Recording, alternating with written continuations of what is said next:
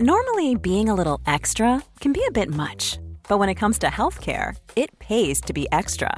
And United Healthcare makes it easy with Health Protector Guard fixed indemnity insurance plans. Underwritten by Golden Rule Insurance Company, they supplement your primary plan, helping you manage out of pocket costs without the usual requirements and restrictions like deductibles and enrollment periods. So when it comes to covering your medical bills, you can feel good about being a little extra. Visit uh1.com to find the Health Protector Guard plan for you. Hello, listeners. How are you doing? Hope you're doing fine. I'm currently sitting in my bathroom in my apartment. Why? Why am I doing this in the bathroom? Well, it's just basically the only room in the apartment where there isn't someone sleeping or trying to sleep at this moment. So uh, the bathroom has become my studio. You might be able to tell because of the different sound. Anyway, hello, new episode. This one contains some creepy stories about encounters with insects. Okay? And uh, watch out also for various insect idioms that pop up during the episode. I'll say no more at this point. Now, I'm recording this little pre introduction in the bathroom here because I just wanted to let you know about some other things that you could also listen to, just in case you felt you wanted to listen to me more, despite the fact that here I am giving you an episode which is over an hour and a half long. But just in case you wanted more, first of all, a reminder or a heads up for premium subscribers. Hopefully, you've noticed I've just uploaded the first three parts of a premium series. That's P53. It's called Technology in the Modern World. And in that premium series, I'm talking about the role of technology, the impact of technology on our lives and our working lives uh, reading an article about the subject, discussing the subject in various ways, and then going through the article that I read with a fine tooth comb, picking out all of the vocab. And there's tons of really nice bits of vocabulary in this article. And I go through all of it so, the first part, reading the article, discussing the subject. Second part, going through the article and explaining every single nice bit of vocabulary, every phrase, every expression, you know, every little idiom or phrasal verb or useful bit of language or English usage, every bit, explaining it in as much detail as I can to make sure that you understand it and that you remember it. Part three, a sort of memory review, going through the vocab again to give you a chance to remember it and use it. Okay, all part of a process of repetition and reminding and memory work and all those things.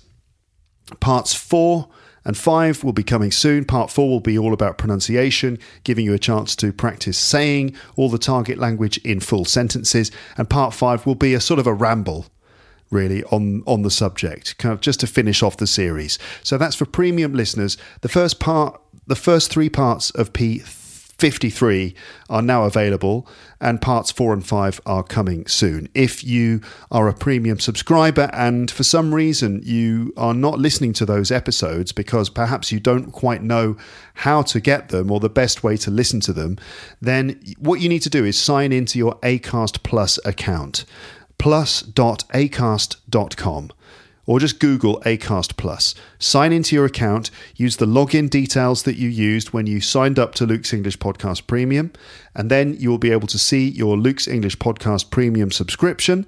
That's where you can manage it, including adding the show to a podcast app on your phone, or maybe adding the show to Google Podcasts on your computer. That's the best way to listen to the episodes and also to get the show notes where you'll find links for the PDFs and video versions of those episodes. Okay? If you'd like to sign up to LEP Premium to access all of those premium episodes, and there's over 150 of them, right, full of vocabulary, grammar, pronunciation, practice work with me, then you could just go to teacherluke.co.uk slash premium to sign up or slash premium info to get info. Okay, so that's P53 parts 123 available now for premium subscribers. What else? Well, I've been on several other people's podcasts recently. You heard me say in the last episode with Bree Aesie that I was on her show and uh, I recorded a story for her show and uh, you should listen to it. It's uh, I'm quite happy with it. I think it's a funny story, and I think that Bree has done a fantastic job of editing it together.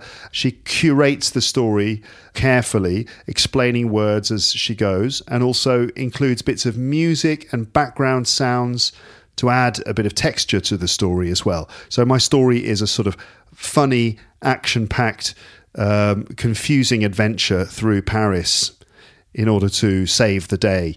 Okay, so that is my episode of Into the Story. It's called, I think it's called Mission in Paris. That's the name of the episode on uh, the podcast Into the Story. You will find a link in the description. And then the other appearance I've made on someone else's podcast recently was that I was interviewed by Fabio Cerpelloni on the Stolaroid Stories podcast. Fabio is a, a language learner himself, and he launched his podcast called Stolaroid Stories, in which he tells interesting stories. And he's very keen on language learning through stories. And so that's kind of one of the things he does on Stolaroid Stories.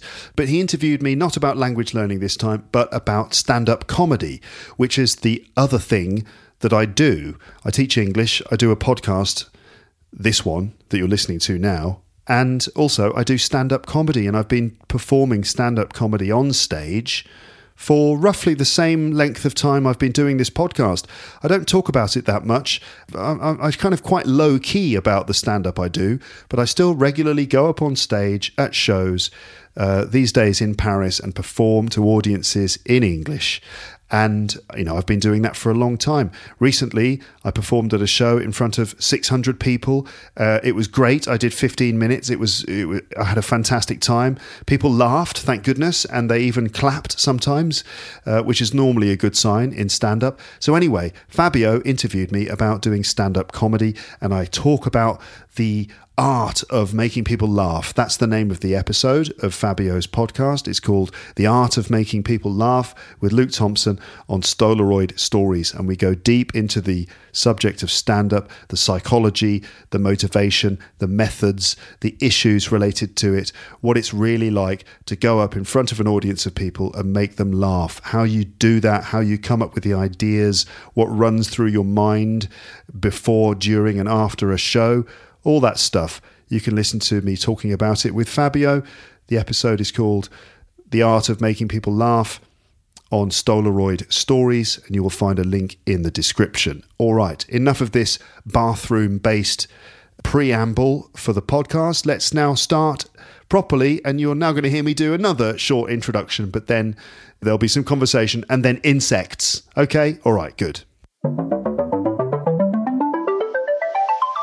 You're listening to Luke's English Podcast. For more information, visit teacherluke.co.uk. Hello, listeners. Welcome to another episode of Luke's English Podcast. How are you today? I hope you're fine. Now, before we begin properly, I need to give you a warning at the beginning of this episode. Warning. Yeah, it sounds scary and serious but let me just warn you about something. So, this episode contains plenty of stories and descriptions of encounters with insects. Okay? Insects. Um, if you hate creepy crawlies or bugs, if you really can't stand them, then be warned. We're going to talk about insects here and other similar creatures like spiders and things. We're going to talk about all of that stuff, uh, meeting them being bitten or stung by them, having them invade your home, and even eating them before they eat you. So, if you're squeamish about insects, then you've been warned, okay? Also, if you love insects, if you just love beetles and stuff, I mean, not the Beatles. I mean, you know, I'm not talking about music in this episode. I'm talking about genuine beetles and insects. So, if you love insects, and you hate the idea of them being harmed in any way, then you, you have also been warned. Okay? Because we might talk about exterminating insects, squashing them, poisoning them, and possibly even eating them, as I mentioned. So if you either love or hate insects, be warned. Okay? Now, uh, so now that those two like fringe groups on the sides have been thoroughly warned, I'm talking about the insect haters and the insect lovers. Let's now carry on with a rambling conversation about insects, and we plan to go into plenty of detail about these little creatures, including a whole host of words, expressions, idioms, facts, and stories about our six legged friends or enemies, depending on your, your perspective. And I'm talking to Zdenek Lukas, who um, is with me now. Hello, Zdenek. How are you? Hi, Luke. I'm great. I'm great. Um, good to be here. Good to be back on the podcast. I have to say, yeah. I have got butterflies in my stomach. Uh, really nice idiom there, little insect. We should count the insect idioms that we can include in this conversation. You've got, you've had one already. You've got butterflies in your stomach. Really, why? I mean, it's it's always a wonderful opportunity to be on the podcast, and obviously, it's not my first time, so uh, I, I, would say I'm a, I'm a seasoned guest from that perspective. But um, mm-hmm. yeah, we are going to talk about insects, so that might be a different kettle of fish. That's not exactly a, an insect idiom; it's a fish idiom. But it's all right. You're nearly there. I mean, fish and insects. I don't know how closely related they are. Crustaceans. They live in the sea. They're they're not far from insects. Mm.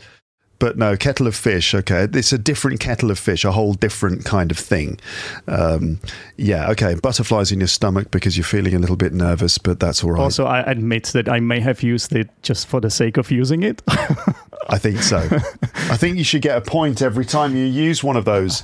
Let me just get a piece of paper and a pen maybe, here so I can note these things down. Maybe half a point, Luke, because I mean, if it's not genuine, if it's not if I only used it for the sake of using it, then shouldn't it count as just half a point? I don't know. I think you used it meaningfully within a meaningful context. It, it didn't stick out too much. I think it made sense within the context of what we were saying. I mean, do you genuinely feel a little bit nervous about being on the this massive worldwide podcast? Mm, I guess not as much as I used to. Yeah. I'm just I'm just I'm just afraid my room is bugged.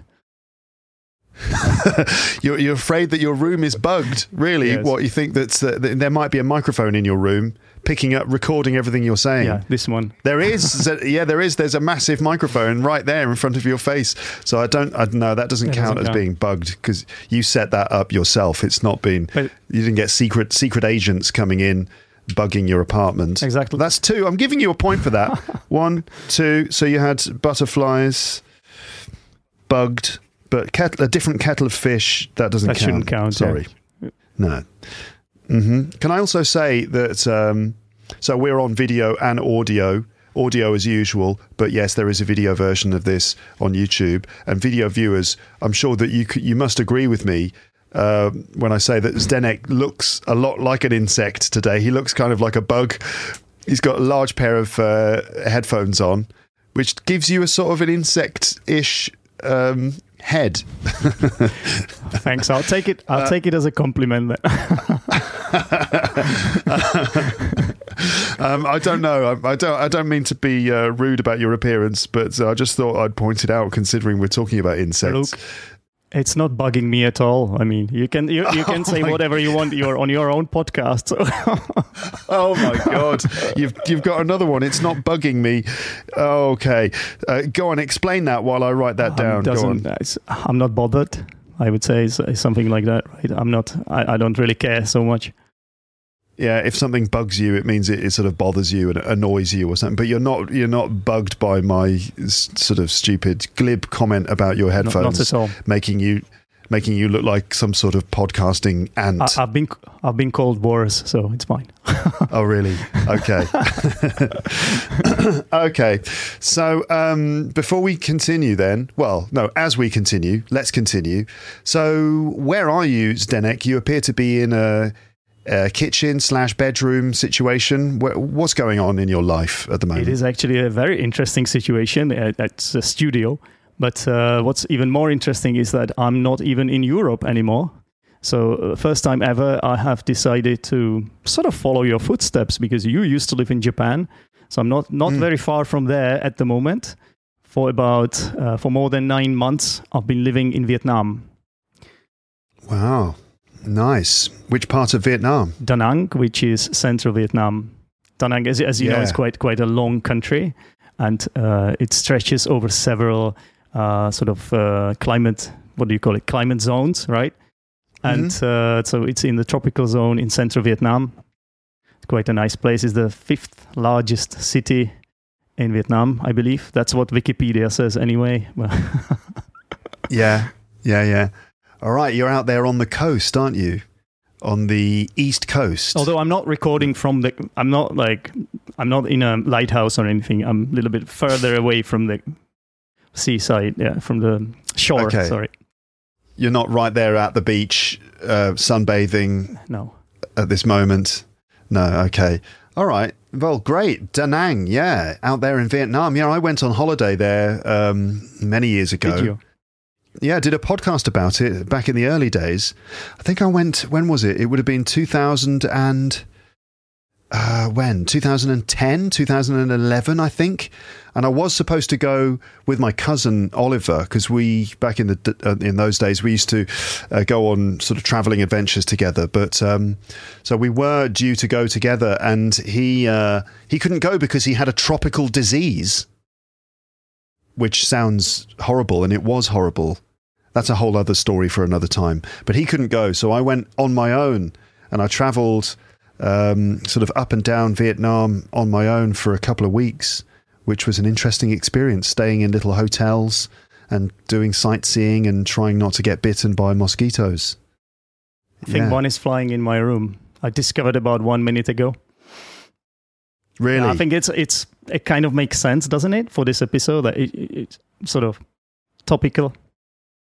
absolutely, and tropical as well.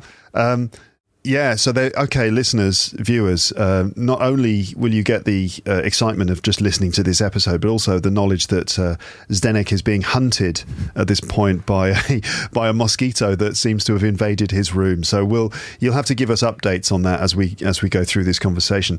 Um, but so, how is Vietnam then? How are you finding it as a as a European? Suddenly um, finding himself in uh, a completely different part of the world. What's it like living in Vietnam? What are the great things? What are the challenges for you? Uh, you can imagine, like, um, so, as someone who has never really, who had never really left Europe um, for 40, for about 40, 39 years, uh, it was a, you know, it's quite, quite a scary thing to do, a scary move. And um, I did it anyway because I was really bored living in uh, Europe, living in the Czech Republic. And uh, I wanted to do something completely different. And I've made a lot of bad decisions in my life, Luke, like I guess a lot of people but this this one wasn't one of them. This this was a really really great move, and I would recommend it to everyone.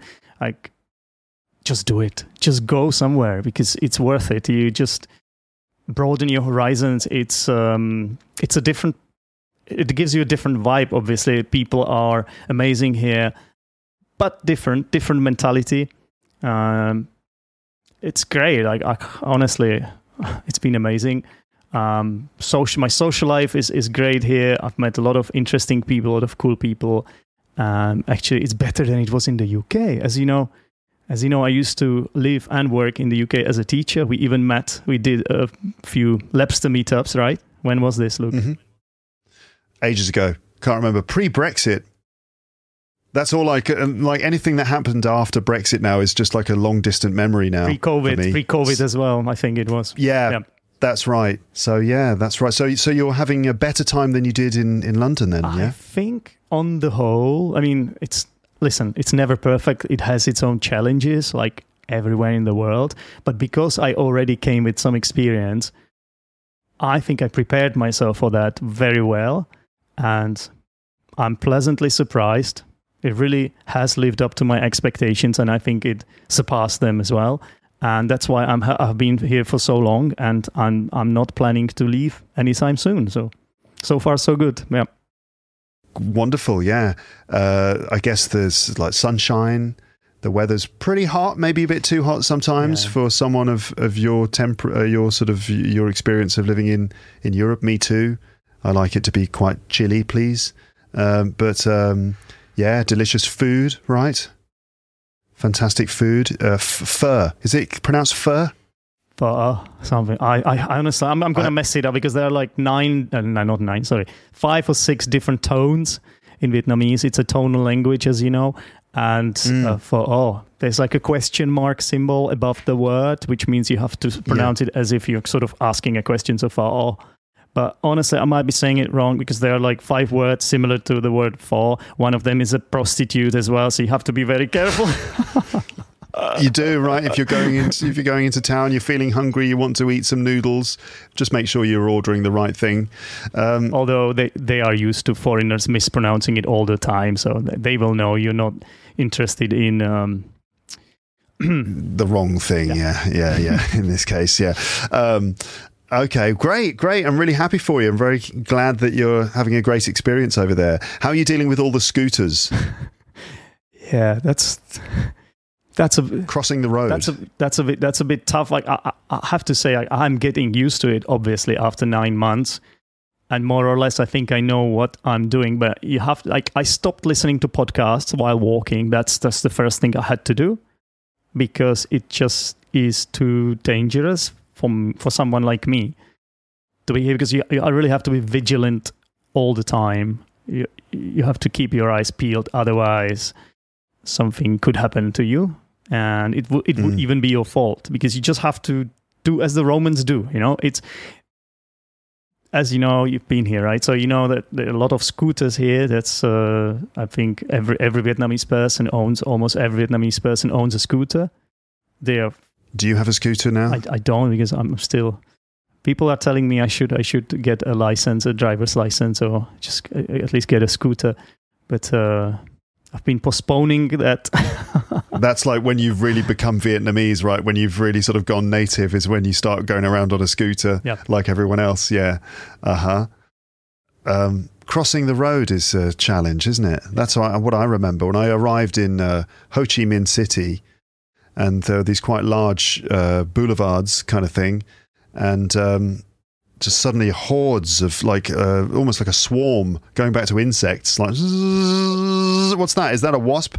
No it's a hundred thousand scooters all coming at me at the same time. And you have to just walk through them right? Yeah. well the problem is you with your european mentality. The problem is not the, this place because that's how they have been doing it for ages here.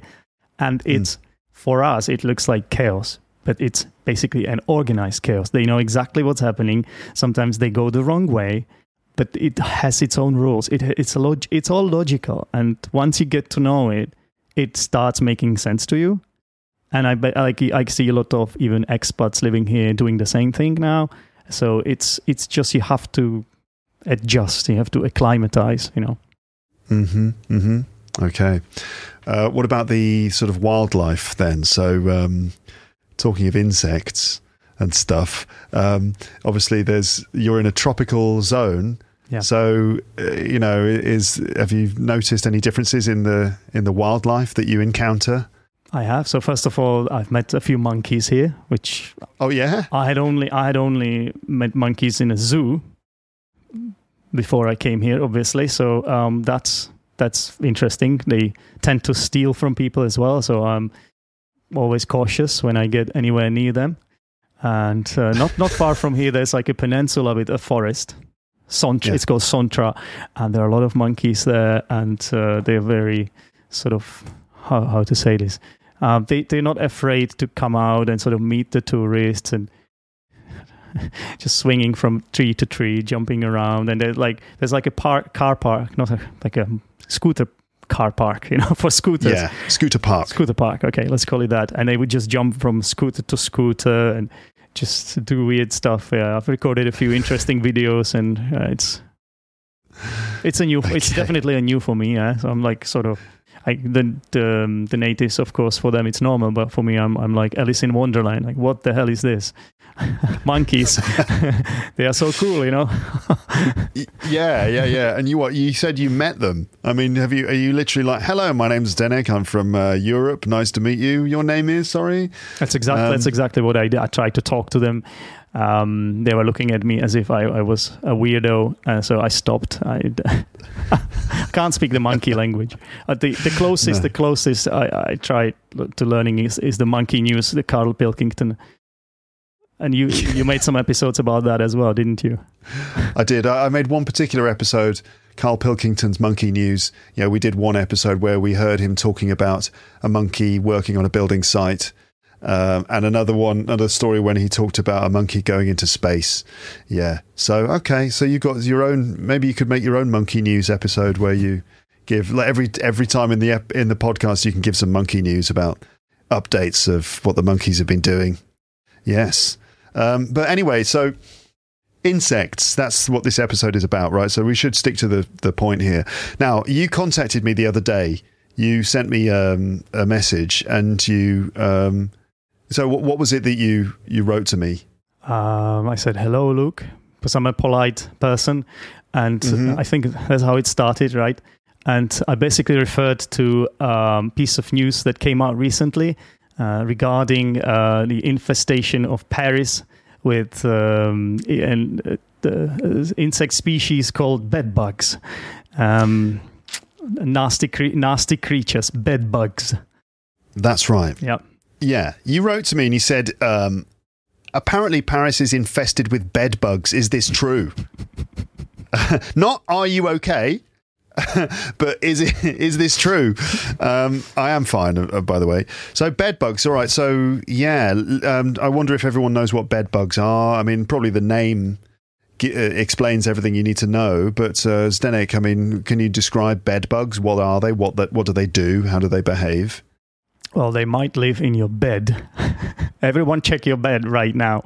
Your mattress, your mattress. Yeah, that's especially if you're living in Paris these days, like Luke is mm-hmm. Mm-hmm. Um, they are uh, nasty creatures, quite small, um, but visible to, to the naked eye.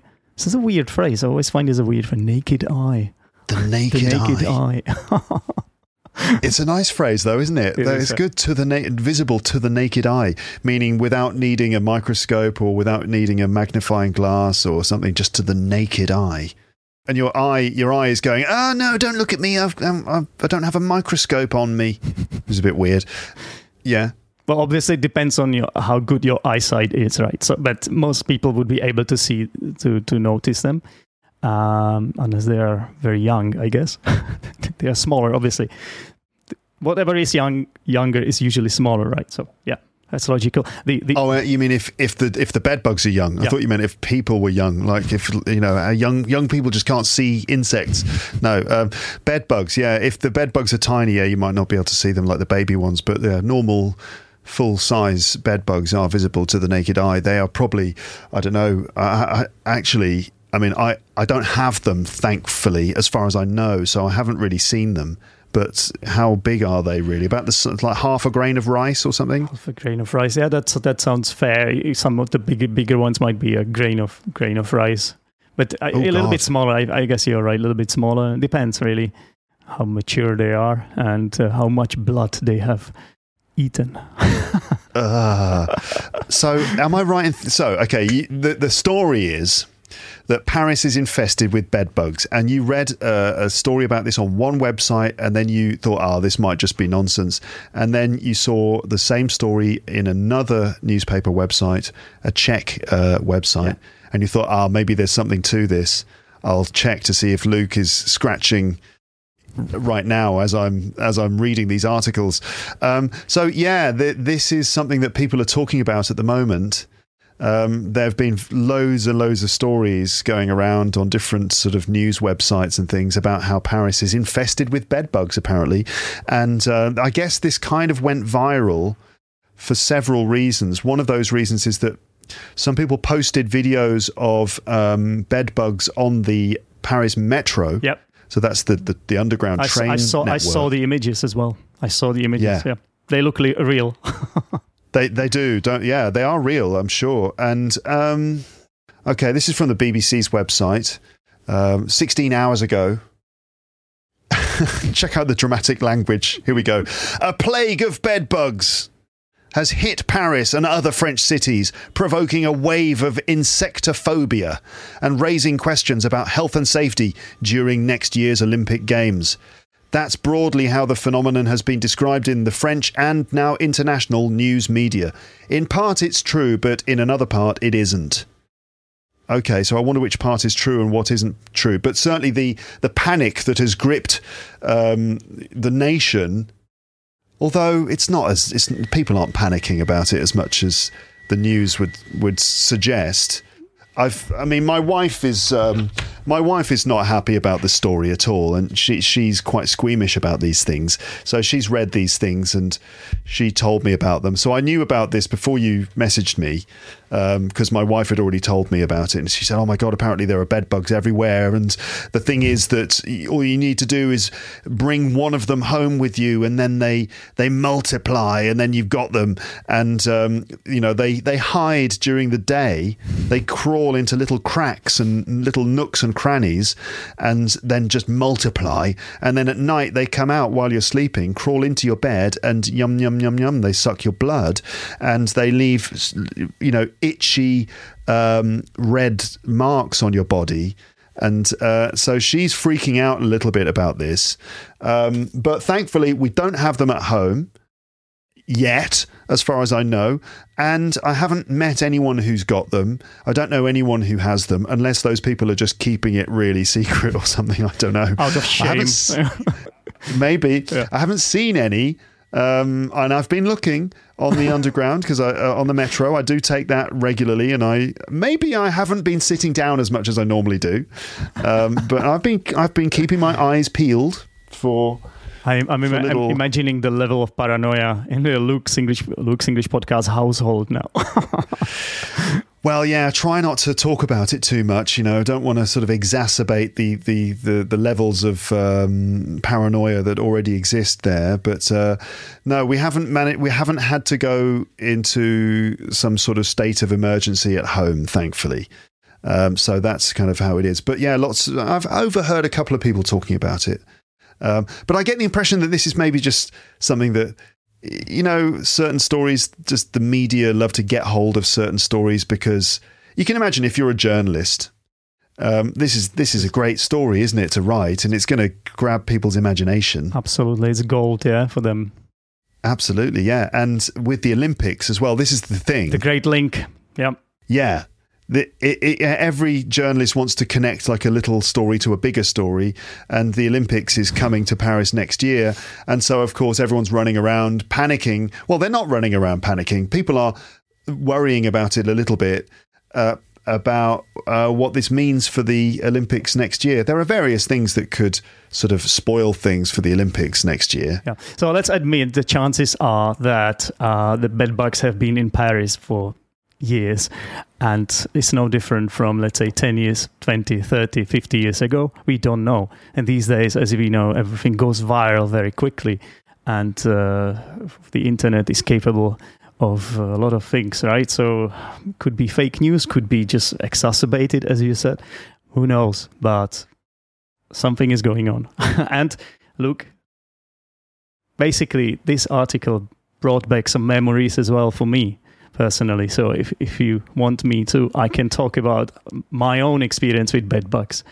And yeah, yeah, yeah, yeah, yeah. I want to, I want to know. I want to know the horrible stories of bed bugs that you've got. In fact, we could probably sort of share a few um, anecdotes about our experiences with insects now at this point. So go on, tell us about your experience or experiences with bed bugs. Get ready, everyone. It's going to get creepy. so actually, actually, there's a nice sort of uh, link to the last time I was on Luke's English podcast because that's when I told you about me going to England for the first time, which was back in 2005. So that's what that's when I was young. uh, I was uh, 20. Ah, you're still pretty young. Oh, you you you you look. You said to me that I look like insect, so I guess you, a young yeah. insect. right. So this was when I was about 20, 21 years old. And um, I remember moving around a lot at first because, you know, you, you sort of want to find a cheap place. You don't have money at that age. Not that I have any more money now as a teacher, but mm. uh, hmm. at that at that time you don't have money at all. So you try to find cheap accommodation. It's always um, a house share or something. So I was living in Leytonstone first, and there are some weird housemates who like bullied one other guy there. So we just decided to move out they, they, they had like loud parties at night, and then they did something to one Australian guy there. We just moved out, mm. and uh, I moved to Finsbury Park. and uh, yeah, it seemed it seemed nice, uh, very interesting roommates, kind of friendly. So everything seemed like a fairy tale um, until about a few weeks later. Uh, I discovered that I had some red spots on my on my body, and it looked like some kind of rash or something. Yeah, and uh, then my roommate started talking. They said to me that before I lived there, before I moved in, uh, there was another guy from Poland there who used to have the same problem. So there was some kind of theory uh, in the house that there's there's one bed, and whoever sleeps there, that person sort of it's like we thought there's some kind of infection there or something. That person gets gets some kind of rash. We were very young. You can imagine. We did. There was no internet wasn't a thing so much yet you know the, the, phones didn't have the internet in them i believe so you would just have to go to an internet cafe back then it was 20 years ago so you know we were not that knowledgeable about these things but uh, so so they told us there was this guy who and it was because he was sleeping in the same bed as i was it's like i was like hmm that's weird i didn't pay much attention to it uh, until until it started getting worse so I, I it was always my my hands for some reason and occasionally my face, but usually my hands. That's because I used to sleep in a sleeping bag. I had a sleeping bag. And um, then one day, one day I found out that uh, something is actually crawling on my. I think I woke up in the middle of the night because something sort of. I, f- I felt some kind of bite, or I just it, uh, my hand hurt. I was like, "Well, what's going on?" and uh, I switched on the light and I saw I saw the thing. Uh, uh, so one of them, the bed bug, and uh, I can't remember what I did with it. I guess I guess the first sort of reaction would be just to get it out of my hand. Like I wouldn't. I don't think I would. I would kill it. I don't, I don't know. I don't know if I killed the first one I saw. I don't know. Anyway, since then I knew, and I found more, and I found even like sort of dried shells oh. lying around because it, it, it, during the daylight you, you, can't see them because, as you said, they hide. They live in the mattress mostly, and so right. so. But you can find like dried piece like skins or something like. Um, Just a slight tangent. Have you seen the film Alien? I I must have seen. Yeah, yeah. Of course, it's a, it's an old yeah. film. Yeah, yeah, yeah. Yeah, it's an old film. Yeah. So in in the film Alien, obviously the the alien is an egg inside a guy's body, and then it bursts out of his stomach. Luckily, that didn't happen to you with the bed bugs and stuff. But and then the alien is on the spaceship, and at some point, one of them finds the skin of the alien, and it's because the alien is growing and it's shed its skin and uh, that means that the alien is much bigger. And insects do exactly the same thing. They they actually shed their exoskeleton or they shed their skin exactly as they grow. So yeah, finding the shell of of its skin means that one of them has grown. And now you've got an even bigger one somewhere in the bed.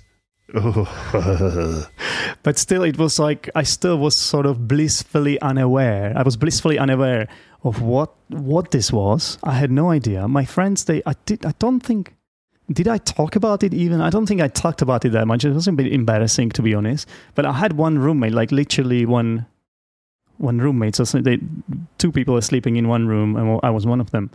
And I don't know that that guy, like he always he was always sound asleep, so it didn't bother him. Besides, they didn't live in his mattress, in his bed. They only lived in my bed. So they sort of gather in one place. Like they, mm-hmm. you know, it's their sort of safe house there. And um, a few few weeks later, a few weeks later, one crawled into my ear, and that's that's that's that's when it gets interesting. Yeah. So I woke up in the morning and saw something was buzzing in my ear, and it, it was quite annoying. You can imagine. And I knew I knew straight away what it was. I knew straight away because I had seen them before. I killed some of them before. That, by that time, I had already started killing them. when, yeah, yeah. And uh, yeah, you had difficulty sleeping, and uh, you sort of like, what what am I gonna do? And try, I tried to sort it out with the landlord, but that landlord was a bit slow in dealing with it and all that stuff. So, but going back to this, the main story. So I had one of them in my ear, and um, basically it was on Sunday and it was buzzing there for about three hours and then it stopped. So I imagined it died there, it suffocated or something. Or wait, you couldn't get it out? I couldn't get it out. It was because it, it's quite small. Like it's you can see Yeah. it, but it's quite small, and you know, in in your ear, it's like a maze, right? So Mm. once it gets in, like how do you get it out? Because the thing, Oh god, that's horrible. it's horrible, yeah. Uh, so, but I knew what I had have there. It stopped. It stopped uh, making that sound, uh, but I knew it was there. So I well, got a bit worried because I don't know. It could it could get infected, or I, I, I knew I had to get it out. So um, it was Sunday, so I I had to go to uh, E and E, A and E, accident and emergency. It's like a hospital, you know, in the UK, like a hospital where you can go whenever something happens. And Yeah, if you break your leg or if you if you if you burn your, your your your body or something like that, there's people going in there with blood coming out of different parts of their body, like ah, and you turn up, you're just fine. Yeah. What's the matter? Yeah, So so I thought I would prepare for this. So I had one I had killed another one on that day and I put it in a box of matches. Because I, th- Yeah. I thought it would be a good idea to to show the doctor what exactly I had in my ear. Yeah. So, so he's like, "You've got matches in your ear. What have you been doing?" No, no, it's the little bug there.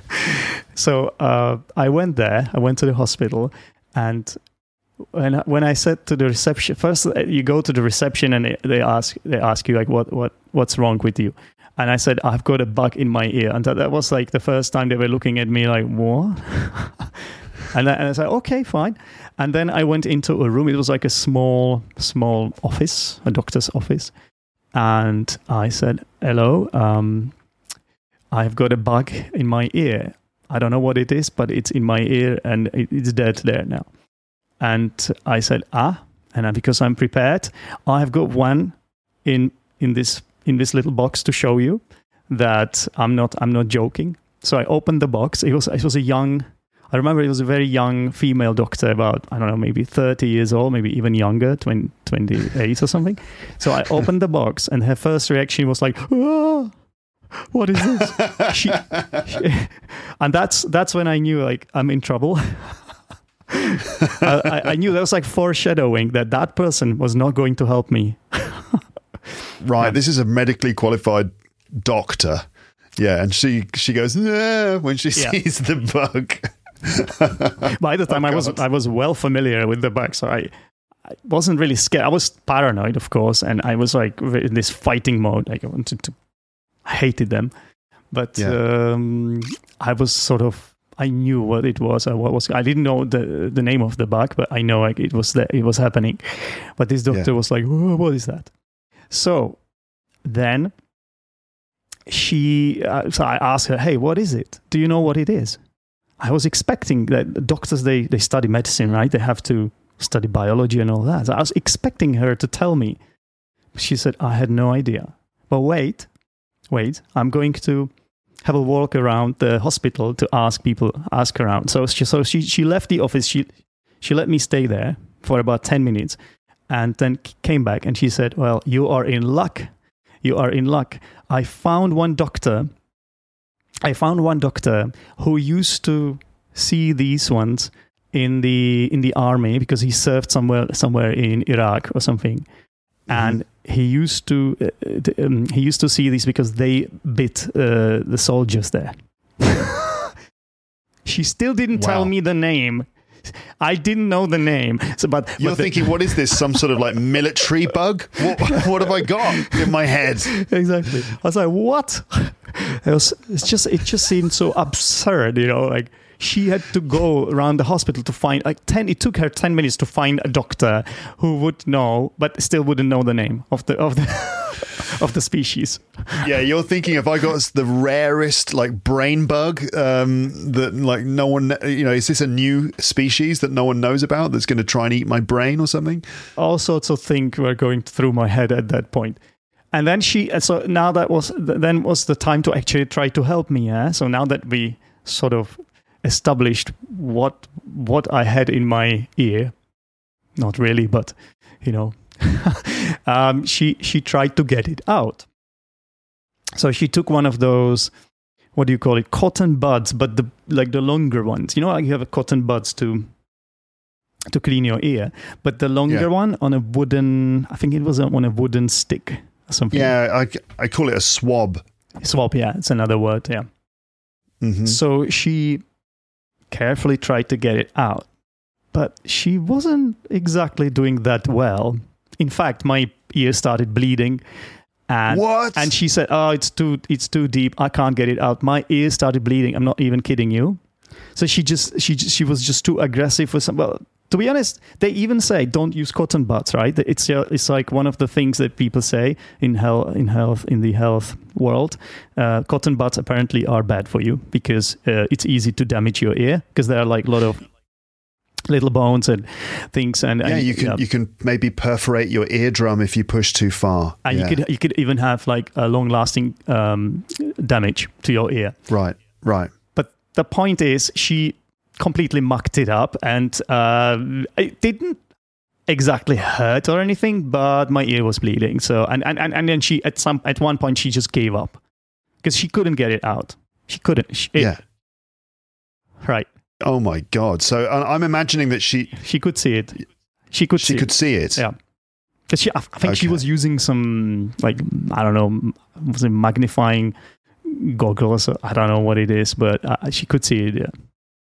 She couldn't get she couldn't get it out though because it was too deep, and the tool she was using, uh, probably even her hands weren't good enough to to deal with it.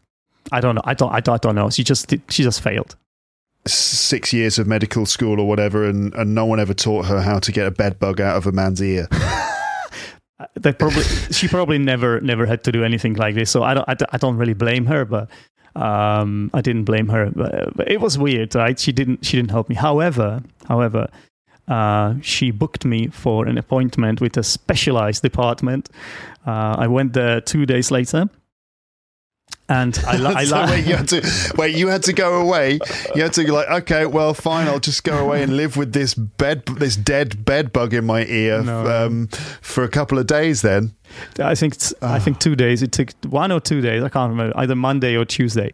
I went in. I went in. I lie. I, I lay down on um like one of those things you lay uh, lie down when you're at the doctor. What is what is it called? yeah, sort of like an operating Op- table. Exactly, like an operating table. There was like a big, big sort of machine, and it's it's like um sucking device. So it's they sucked it out of my ear. That was painless, and after this doctor sucked it out of my ear, he showed me Yeah. he showed me what I had in my ear, and Oh, you can imagine that it didn't it wasn't in one piece because the doctor she had she, she, as she was trying to get it she had been as she had been trying to get it out she she just completely like uh Eviscerated it. ah, what's the word eviscerated it she uh, She destroyed it. she destroyed she yeah she like the limbs it, it, it wasn't in one piece it, was like everywhere the, all the what do you call it the, the legs and yeah. it looked It, all the different parts of this insect had all been like broken apart, and so there were lots of bits of dead bed bug Exactly. being pulled out of your ear. How lovely! So it didn't look like a bed bug anymore. It just looked like a weird thing. but, Mhm. but it was out. It was out, and that was the most important thing. So in the end, uh, this story has a happy ending. And later, I even so I, st- I still didn't know it was a bed bug. No one told me. I don't think Yeah. it could be. Okay, I admit it could be. That my English wasn't good enough. I think back then I was like upper intermediate. So I imagine, I imagine I would have understood. Yeah, upper intermediate, like B2 level, I imagine I would have understood. Bed bug, yeah, it's pretty. I mean, the only thing that's going to tr- be difficult there is the pronunciation, right? Because it's like a minimal pair, isn't it? Bed bug is a you know you've got to get those vowel sounds right. Uh, but the the words on their own, bed and bug, a bug in the bed. I mean, yeah, you're probably going to understand that if you if you can actually hear what they're saying uh, straight away. Um, yeah. So, but you still didn't know what it was. I didn't, then but, at this but a few days later, I, I figured it out. I think I used the internet. I just went to one of the cafes and I did, did some digging. And I, I, in the end, I, I found out. And uh, yeah, I I just read about uh, how impossible it is to get rid of them because they just you kill one doesn't doesn't do anything basically you need to throw away the mattress you can't you can't even clean it you just have to throw it away so you know there might be some specialists who come into your house and they sort of spray everything, but it might not even work 100%. So you don't want to pay for something like that and then find out that it's still there, right? So um, I think in the end I moved out because the landlord was just, it was one of those shady landlords as well that he wasn't even the owner. Like he was renting it out from someone else. So it's like, subletting second second landlord like subletting yeah so uh, he was just trying to make a lot of money and this would be a bummer for him of course to to pay for something like that right the fumigation of of the apartment, yeah, to exterminate the bed bugs. So he just keeps, he just, yeah, it, the turnover must have been quite high of people coming in from like Poland or the Czech Republic, apparently, unsuspecting and renting the room and then leaving after six months with red red spots, and then another unsuspecting Polish or Czech person turns wait, up. Wait, there is there there was one little room in the in the uh, in the apartment that no one lived in. But then the one uh, British student, one English student, moved in. This was after the hospital stuff, mm. and it was the first time. I think I guess he wanted to save money, so he moved in that little room. It was much cheaper. You can imagine. It yeah. almost looked like a storage. I think it was a storage room or something, right? A cupboard or something. Yeah, like a storage, like a really like really little room, but there enough space for a bed. Mm-hmm. And uh, he got bitten pretty badly on his face, uh, pretty badly. Oh. And by that time, we all knew what it was, so we, we, we told him, but he, he, he kept getting bitten. Uh, so one, the thing is, like, if you don't have money, once you pay, you pay the deposit, you pay the rent. If you if you just leave, you lose all this. You lose all this money. So it's not that easy for people to just leave immediately once you commit to something like that. You know what I mean? So and the, and the, rent for a tiny little bug infested uh, cupboard in London is probably about £2,000 a month. right. Um, so, one thing I would say, is like, if you're not sure if you have bed bugs, uh, the way you can know is that once they bite you, uh, you need to look, look at the, the marks, at the red marks you have on your body, because they bite in a line. So, as they walk over your, over your body, yeah. they, they don't swerve, they just, they just go one way they sort of like go yeah. in one line. So they bite here, then they carry on, bite here. It's a, it's a straight line. So you can take a ruler and it will be a straight line. They might even use it like maths teacher might maths teachers might use it for demonstration of uh, some geometry. Well, yeah. if we if we can't get rid of them, we might as well use them for something. and just use them in education to teach help us teach maths. Maybe that's the solution to the bedbug crisis. Just move them into the classroom. And you could teach uh, maths and biology at the same time. It's it's uh, you kill two birds with one stone. It's like what do you yeah. call it? Uh, a CLIL, right? CLIL. what? A CLIL. There's the method, right? Um, where you teach something through another through another subject. No, isn't it called CLIL? Like content content learning. Content, content and language yeah. content and language integrated learning. Yeah. CLIL.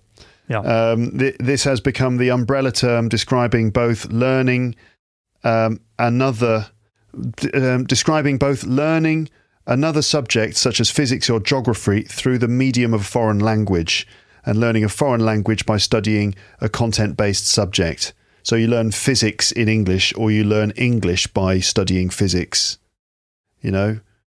Um, okay. Yeah. So that you, could, they, you could use bed bugs in CLIL uh, by learning maths and biology at the same time. Look, this kids, look, this is a straight line because the bed bug doesn't want to deviate from its course. Why? Because it, it wants to drink your blood.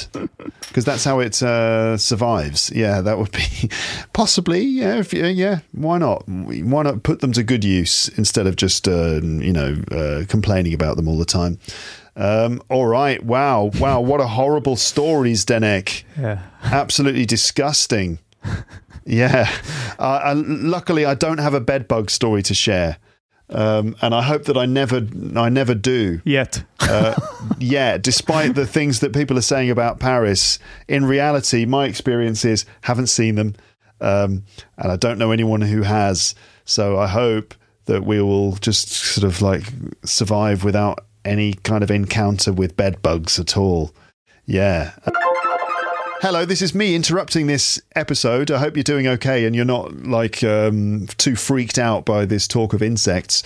Um, I'm interrupting this episode because I want to give Zdenek a chance to just tell you about his work online so that if you want to like follow his stuff and uh, learn English with him, then you can. Okay, so this is Zdenek from the future because we're recording this at, after the episode that you're listening to right now. So here's Zdenek from the future, where everything is dark apparently because the sun has gone down. Uh, Zdenek, tell us about uh, your your English teaching stuff online, your podcast, your YouTube, and your Discord server. I will. Thank you very much for the opportunity. Just a quick update: we haven't been eaten by any insect. We are fine. Everything is okay. Yeah. so. yes. Yes. No bed bugs. We're all okay. So thank you. Um, basically, you can find me uh, as Teacher Zdenek on YouTube and Instagram. And um, Zdenek's English podcast is still a thing, although I don't publish as often as I used to, but it's still happening. And uh, now I also have a group for high level English learners, uh, which is like my signature project, let's say. And I help uh, English learners uh, with. Uh, especially their fluency. So if, if you feel like you're stuck with your level, and uh, you would like to uh, you know improve and if, if you're struggling with your confidence uh, we have some introverts in the group and uh, just gen- generally people who feel like they don't have enough speaking practice then i think it would be a great place because it's not just me i've got some like i've got um, I, I host several events there but we've got some other teachers there. There's one teacher from the UK, and some of the members are teachers themselves, and I, I give them an opportunity to have their own event. So when I say event, it's like basically short lessons which happen regularly. Um, every day there's something, and they all have a different purpose or different sort of way of um, sort of different. Um, structure or dif- different theme. Uh, so sometimes it's just some some sort of conversation, like a freestyle conversation. Other times we play some games, and as I even look into IELTS. I help people with the IELTS exam. So it's like a mixed bag, a bit of hodgepodge look. And mm-hmm. Uh, mm-hmm. what I will say is that we've got fantastic members there from different nationalities. So it's like a thriving community uh, where people can really boost boost their English, take it take it to the next level. So um, yeah. So on, on my where is that? On, how do how do people find that? Mm-hmm. Yeah. So obviously you can message me on social media or just go to my website teacherzdenek.com and you will find the information there. It's called the Achievers Chamber.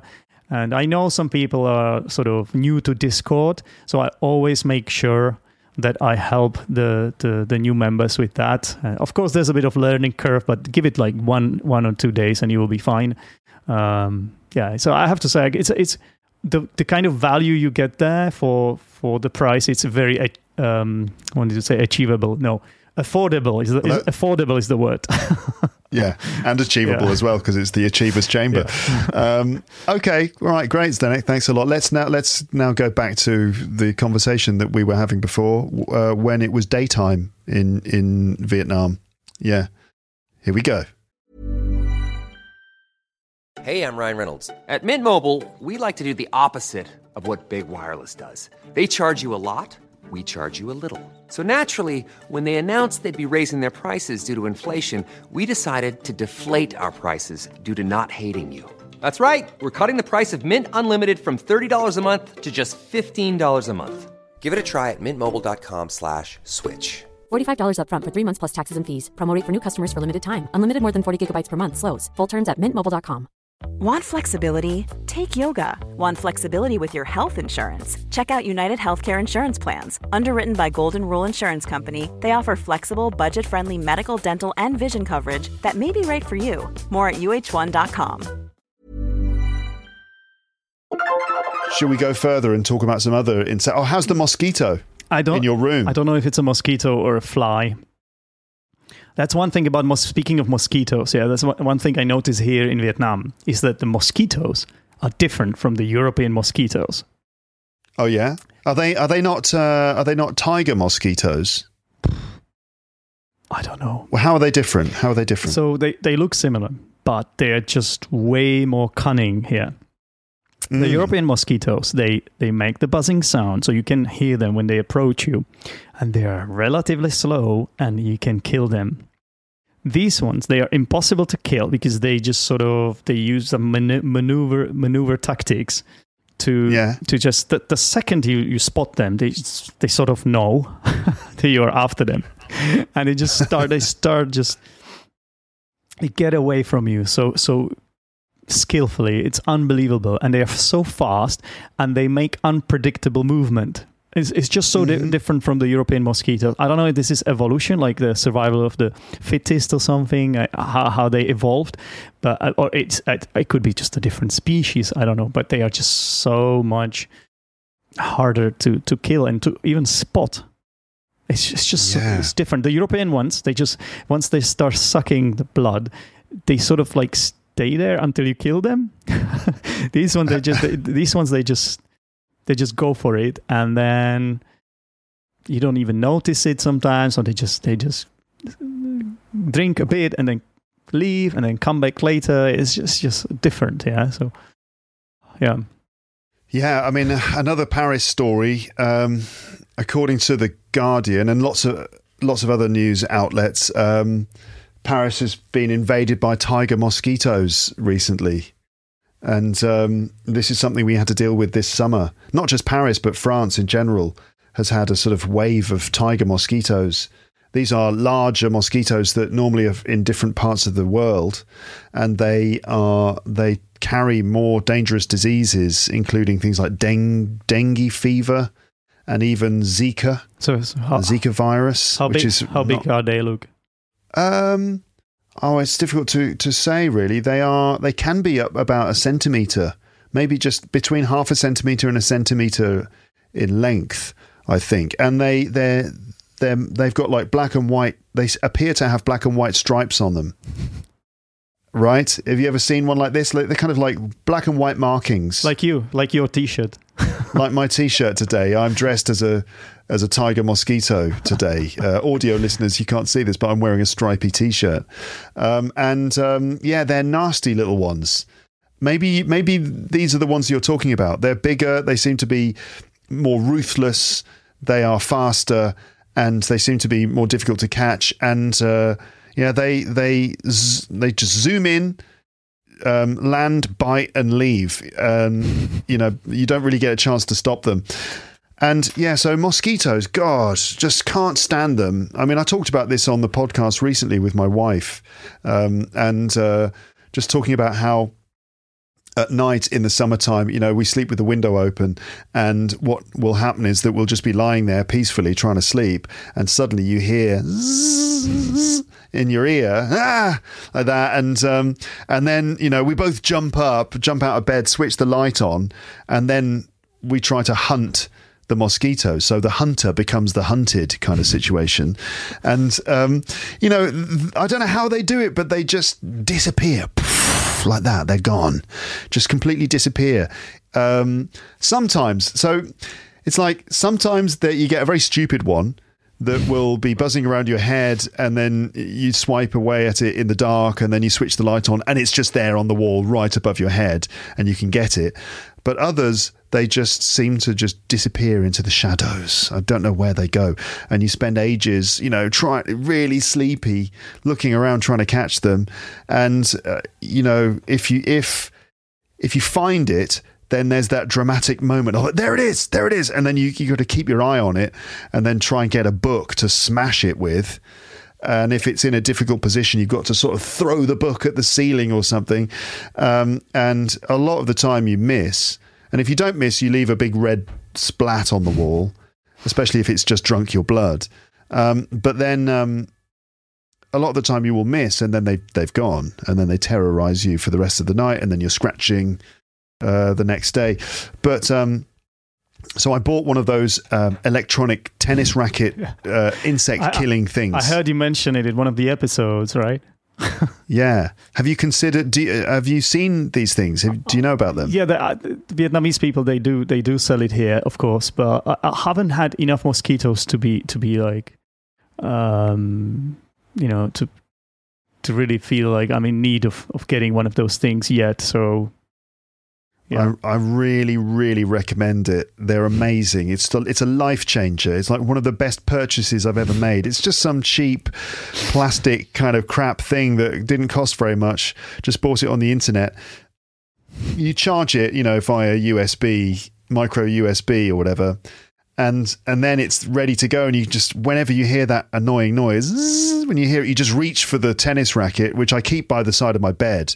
It's like if you live in in a really rough part of New York or something you might sleep with a baseball bat next to your bed right just in case of intruders. Well I sleep with this electronic tennis racket next to my bed. You, you just you switch it on like a lightsaber you know, and it's it's ready, and you press the button to um, make the electric. I don't know how to describe it. The the sort of net, the electric net gets uh, activated when you press the button, and you just literally swipe at the mosquito like you're hitting a tennis ball, and then crack, a big spark, and the mosquito just gets instantly um, eliminated. And uh, if it's on the wall, you just gently hold the mos- the hold the uh, racket over it. and it will it, it will kill itself. It'll fly away. It'll try and fly away, and then crack. You know, it's it's gone, and it's it, tremendously satisfying. And sometimes the mosquito is left in the net, and you can give it another blast if you want to. if you really feel like you you you know you're really angry with it mm-hmm. because it's bitten you loads of times and you just hate mosquitoes, you can zap it again before you tap it off into the bin or out of the window or something. Um, so yeah, that's a complete game changer. I definitely recommend getting one of those things. Um, yeah, I mean, I don't feel bad about killing mosquitoes. I think that's fine. I mean, you know, I'm not about, you know, I like, I love animals. I, I don't, you know, I don't want any animal cruelty or anything like that. But in the case of little insects, I'm kind of make an exception.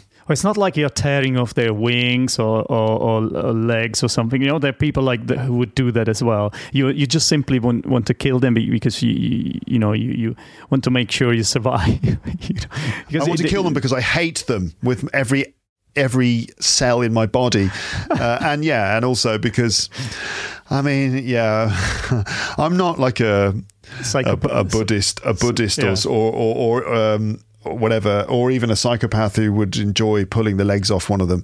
I just want to stop, make it stop and go away. And there's plenty more where that came from. Am I? Zdenek, Do I need to justify killing a mosquito in my bedroom at night? I don't. I don't think so. But someone listening to this will probably probably think so.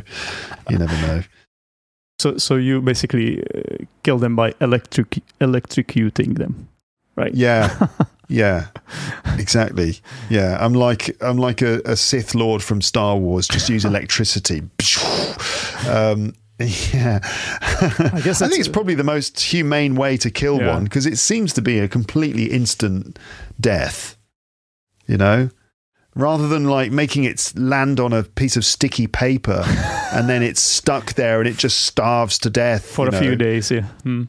Yeah, the thing's like suffering a lot before it finally, Yeah, you know, uh, uh, this- perishes. This is fast, right? yeah, yeah. This is just instant. Bang, gone, done. Back to sleep. Although we don't Yeah. know how, how mosquitoes we don't know how mosquitoes perceive time, so we don't know. Maybe it's it's, it's slow for them. Who knows? Oh God, yeah. Maybe if, if yeah, that, that is the thing, isn't it? That very tiny creatures um, apparently perceive time much more slowly than than us, which is why it's very hard to to to kill a fly that's landed on your table. You try and smack it with your hand, and it always manages to escape at the last second. Because for them, we're kind of like huge giants going.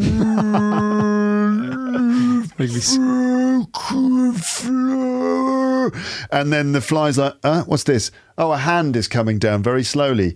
It's all right. Just like just keep eating some some crap on the table. Uh, okay, fly out of the way at the last minute. You know, because it's like the way elephants and whales for us are like really slow. I wonder if for elephants, humans are like walking around really fast, like little insects, like going around the place. Maybe.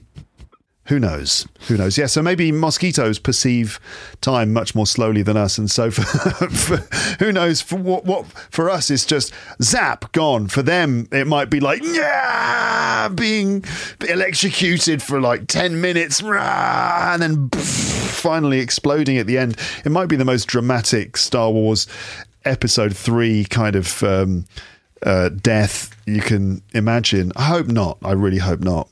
Um, have you encountered any other like creepy crawlies um, in in any part of the world, either in London, Czech Republic, or maybe in Vietnam? Any other little things that you've noticed? Yeah, so um, let's let's talk about the Czech Republic then. Yeah. Okay. So um, during the COVID time, I, as most people, I felt a little bit lonely, you know, because uh, obviously social isolation, and I started working online a lot, you know, and uh, I started looking for my own students. This was after I came back from England. And uh, I was probably just a bit lonely. So, and my neighbor had uh, gone on a mission. He's, he's a soldier, and he, he had gone on a mission into one of the countries of the Balkans uh, for several months, and he left his cat in the house because cats they, they, they're pretty pretty good hunters. They can take care of themselves, you know. And it's it's we're talking it's a village. It's a village, not not in a an apartment or anything. It's a village, so it, it lives outside. So there are a lot of mice around and stuff. And uh, since I was so lonely and this cat was so friendly, I would open my window every now and then. And even when I was teaching, I would show the, the, the cat would jump in through the window into my into my room, and the cat would jump jump in. I would show it to my students. I would pet it all the time. I let it sleep in my in my room. Now you're thinking, your your listeners are thinking, what is that cat? Cats are not an insect. Cats are not insects. What are you talking about? Well, cats are not insects. You're right, but fleas are. fleas, yeah, fleas. fleas, fleas. What are what are fleas? Fleas are those. Uh, I hope they're insects, by the way, because recently I, I, I did mention uh, a tick on my podcast, and I said it's an insect, and there was a, someone who studies biology, and they, they threw it into my face. Not not the. they Not the tick. Not the tick. They just said, "Oh, Zdenek, by the way, uh, a tick is not an insect." so I It's hope, an arachnid. yeah, because it has more legs. It has eight Yeah. legs, like the spiders. But I hope, I hope uh, fleas are insects. Yeah. Uh, yes, they are. Okay, They cool. are. So Yeah. so so we can we can talk about them. So basically, uh, this this cat had had uh, fleas, which I bet uh, my neighbor would have taken care of had he been there, but he Mm. wasn't. So the cat was just sort of strolling around, you know, catching all sorts of things, and I didn't really notice it until I did, right? um, so it wasn't my first time. When I was very little, I used to um, encounter some fleas, uh, but they were the dog Mhm. fleas. These ones were cat fleas. They, they're different species. They're smaller. Oh yes. They're smaller and hard to see. Hard to see. And basically, I thought when when I when one of them bit me, and uh, I, I even saw it, uh, I killed it. I managed to kill it, and I didn't pay much attention to it. I was like, oh, it's just one one flea, right? Yeah. And the thing is, like in my in my old apartment in in uh, the Czech Republic, I have got an I have got um, a carpet on the floor. So basically, a few days later, I realized that there, there are more there. There were more there, and uh, it became apparent soon that I had I had a problem. really. yeah. Oh dear. Yeah. So um, it's not like you could ever see two at the same time or more at the same time, but uh, it was just the the frequency of of the encounters So it's just uh, way too high for my liking, so to speak. You, you just sort of noticed them, did you? You kind of noticed one on the on the carpet, or or did they bite you? They bit me because the thing is, the carpet is. It's, I just, I, I guess I'm not very good at uh, selecting a carpet. Uh, Ten years before that, I bought that carpet, and and it just just. I thought it would be a great idea to buy something that is a bit darker and some like when when you sort of have dust or let's say you spill something, you wouldn't see it so well, you know, like. But Yeah. but now I know it, I should have bought something white so that I could kill the the fleas more easily. Right, because they could just hide in this Yeah. dark carpet. Yeah. Okay. Mhm. The issue is that I also have a bed there because I it's like one one big room, like a studio, and I, I sleep there as well. So this this is the worst. So, so they did beat me they did bite me. Excuse me, when I was sort of teaching, when I was at my computer working. So you know, I would have like bare bare feet, right? You Because it, it was summer, and so they did bite me occasionally. Uh, sometimes I would kill them. Sometimes they would just jump. You know, they are just so skillful. They just jump so high. You know, and Yeah. it's incredible. Um, so you're trying you're trying to get one, and ping, it's just gone because Yeah. it's jumped hundred times its body height. exactly. Maybe even even more. Yeah.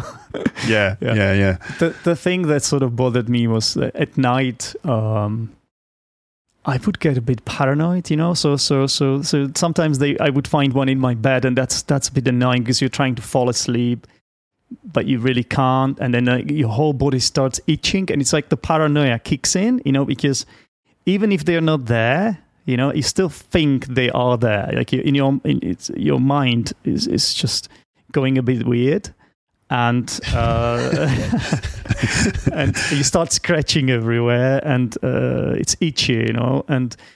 Uh, and occasionally you would find one there, but most of the time you wouldn't. But still, I, I, of course, I tried to sort it out somehow. So uh, a few days later, I decided to visit one of my private students in Italy. So it was like a kind of a holiday, let's say, because she invited me over to her place. And um, so I thought uh, I would use this as an opportunity to to buy myself a proper uh, killing uh, device, like a spray, a spray, Yeah, it's yeah. just a spray. I tried to a I, I tried to hoover them out, but it's- by the way, that didn't that didn't work very well. They just held on. They just held onto the carpet. Like, quick, guys, the Hoover's coming. Here we go. Hold on. I mean, if you, if you turn it on, it just makes it makes a really loud sound. I don't know if, if they are uh, able to uh, recognize the sound, but like I imagine maybe Yeah. the, the vibration or something. That it just they they Or wind, you know, wind maybe Yeah. if they're used to sort of uh, clinging to the, the hair of an animal and, uh, you know, in, in wind, or if the animal's like shaking its fur to try and get rid of them, maybe they've just developed the ability to cling on, you know, with their little like, little feet. They just hold on tight. Same thing with a carpet with a hoover sucking air through. They might just be able to hold on, you know, they might have little hooked, little hooked feet that just hook in. Who knows? yeah. So so I, so I went to Italy, and before I did, I sprayed the whole thing out, like inside out, like everywhere, like every. So, so because I didn't want to, because it's it's a studio, so it's also my kitchen, and it's also a place where I eat. So I didn't want to do it when I while I was there. So that's why I Yeah. put it off till uh, till I went to Italy because I knew I wouldn't be there for 14 days. And Right. also, it was quite cold at, at the time. It was cold in the Czech Republic because I think the autumn started. And it was actually last year. It was autumn last year when this happened, before, before I came here. And uh, so I came back from Italy, sort of looking forward to a nice uh, environment without fleas. it was very cold, Yeah. so I was like, "Oh, if if the spray hadn't killed them, then the cold must have." But to my surprise, a few days later, I was bitten by another one, and Oh, the, the- God. the paranoia started again. I was I was already like falling asleep easily and and uh, just worryless worryless nights, but now it's Mhm. uh, it started all again uh, until until at some point it stopped. I think I believe it was like two days before I came. Uh, sorry, two months, three months before I came to Vietnam. So I hope, I hope when I do come back eventually one day, I hope they're still not there. Either that or you'll come back and they'll all be there eating their lunch like, what? Uh, uh, oh, God, he's back. Quick, hide in the carpet again. Multi multiply like They'll be there playing your PlayStation, just having a fantastic time, having a part, having parties every weekend. Yeah. And then, oh, God, he's back. All right. Well, anyway, lunchtime, guys. Um, okay. Well, anyway, I'm sure that you've got rid of them now. I think so. Yeah. There's no food for them there, so No, no, no. Let's take this in an even more disgusting direction and talk about cockroaches. Oh, by the way, actually, before we do that, no, I wanted to give some fascinating facts about fleas. Hundreds of years ago, uh, fleas were responsible for um, the Black Death, of course. Right, the the plague, The plague, the yeah. Black Death, the plague. Um, they actually were the the transmitters of the plague, uh, bringing it uh, all around the the all all over, bringing it all over Europe um, with rats because it was the fleas on the rats that actually spread the disease. So very, uh, very, very bad news indeed. I, I don't mean to suggest that you were in danger of catching the plague because I think that's probably uh, not such a big issue these days, thankfully. Um, what else? And fleas, yeah, they can jump incredibly high. Apparently, they can jump um, f- between forty and hundred times their their body height. So if if a, if a flea was the size of a human, it would be able to jump over St Paul's Cathedral, which is pretty impressive. I mean, you know, I know that the uh, the pole vault in the Olympic Games is pretty cool, but imagine just being able to jump right out of the stadium. Um, that's kind of the sort of thing that fleas can do. Um, and also, um, fleas have been around for hundreds of millions of years, apparently, um, and even um, were around at the time of the dinosaurs. Um, we know this from compression fossils. Um, and these fossils suggest that fee- fleas also pestered the dinosaurs, but they weren't fleas as we know them today, of course, because this is like 165 million years ago. These were giant fleas, dinosaur size. Well, not dinosaur size fleas, but big enough to to prey on dinosaurs. Um, about an inch long. That's that's about three centimeters long. Um, yes, with very impressive mouth parts that were capable of piercing dinosaur skin. Um, so yeah, be afraid. But thank God uh, we don't have those fleas around anymore because that would be a, that would be a nightmare, wouldn't it? Um, but anyway, I was going to say cockroaches. Then have you ever like cockroaches are something that uh, um, like uh, annoy people a lot? They're a real problem. Um, a big pest that will, many people have to deal with. Have you ever had any encounters with cockroaches? So, if I tell you that it was my first time here in Southeast Asia, where they are very common, by the way, Southeast Asia, or anyway, it's about the, the, the zone, right? Uh, they, they, they prefer w- warmer weather, I think. So, I'd never, I've never seen them in the Czech Republic or in England. So, here in mm-hmm. Vietnam, it they're here, right? So everybody knows this. They're quite they're quite common here. And so it was my first time here. One thing I will say is that it's always the, the, the thing that you're not used to that you sort of dread, right? So I didn't exactly like my first encounters. It, it's sort of scary because they are so huge, they're so massive. and then you hear all these stories. Yeah, you hear all these stories, or, or uh, you, some people living here that used to have them in their apartments.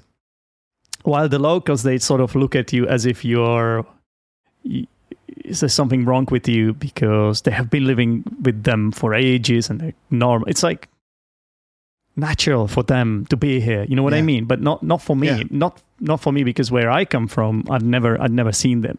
So I'm like I'm so squeamish, right? And after after experiencing bed bugs and fleas as well, I'm, I, I would say I'm pretty fragile after those experiences. Yeah, but I, one, yeah, you've one, been you've been terrorized. You've been terrorized by insects all throughout your life. It seems exactly. Like, what's exactly? You, yeah, you're so unlucky with the insects. so uh, bed bugs, fleas, and what next? Cockroaches. There's a pattern. Well, I've been lucky. Like, I found two in my room, but that's they don't i know they are not here i know they don't live here it's just it's just they sort of wandered in by accident because uh, I don't really leave uh, any leftover food because that's what uh, that's what some people do, and then that's that's why they come because they, they sort of I don't know if they can smell smell the food or how they do it, but leftover food attracts cockroaches. Yeah, so so I think I've been behaving pretty well, and that's why so far I haven't I, haven't really I haven't really seen them much in my own apartment, but I've seen mm. plenty of them around in the streets. And I also found out that they are able to fly, which I didn't know.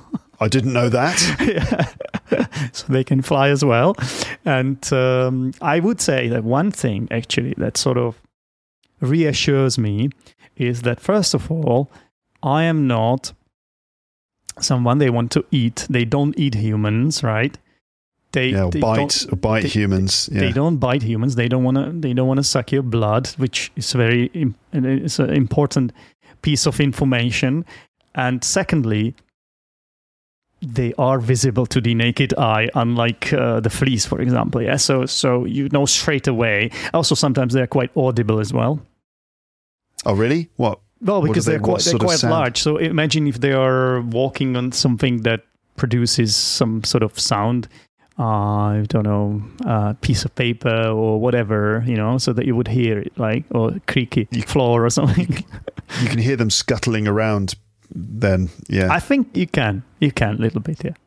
So Mm-hmm. um, I think. Well, the thing is, like, you do get used to everything. Yeah. So I can, I can already see that I'm sort of okay with them more than I was when I came because that's what I was quite terrified because I obviously I was moving around a lot. I didn't want to mm, get into one of those places where you, you would find them.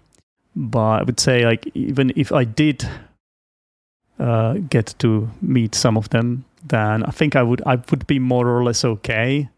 The thing is, like one fun thing that kind of sucks is that they are really fucking fearless. They just don't care. They just um they they do get scared once you sort of start stomping around them, or they, when they sort of notice that you you're approaching them.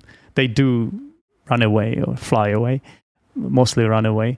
But um, they are not afraid to come near you. They, sort of when you- you're not when you're sleeping, for example, you know they might come near your bed or something. It's kind of annoying, right?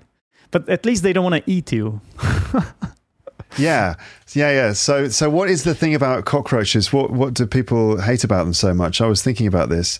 Apparently, it's yeah, it's mainly that just that that- yeah, as you say, they they don't sting, they don't bite. Uh, but they're just dirty, you know. They can carry bacteria apparently, No. and they might climb over surfaces at home. And they're generally a sign that things aren't very clean, and they might just, you know, transmit um, Yeah. bacteria. Uh, that's really it. But yeah, they just don't look very appealing as well. You know, it's just a horrible sight. You know, if you go into like a some kitchen in some place, you know, not not at home, but you just go somewhere and you just walk into a room and just like you enter the room, switch the light on, and ping, you see them on the walls, and zip, they they disappear under the uh, the unit, the kitchen unit or something. It's just a horrible horrible thing to see. I mean, I, I had a, a cockroach experience um, in Vietnam as well. I mean, it's obviously not just Vietnam; they could No, be they're- anywhere. They're, everywhere. yeah. Yeah, um, but I was on a train going down the coast, not far from where you're you're living at the moment, um, and uh, I was on one of those sort of like overnight trains that take a long time, and it was a really cool train ride because you get to see the beautiful scenery out of the windows, and it's just a really cool experience. And I, I had um, a kind of a sleeper carriage.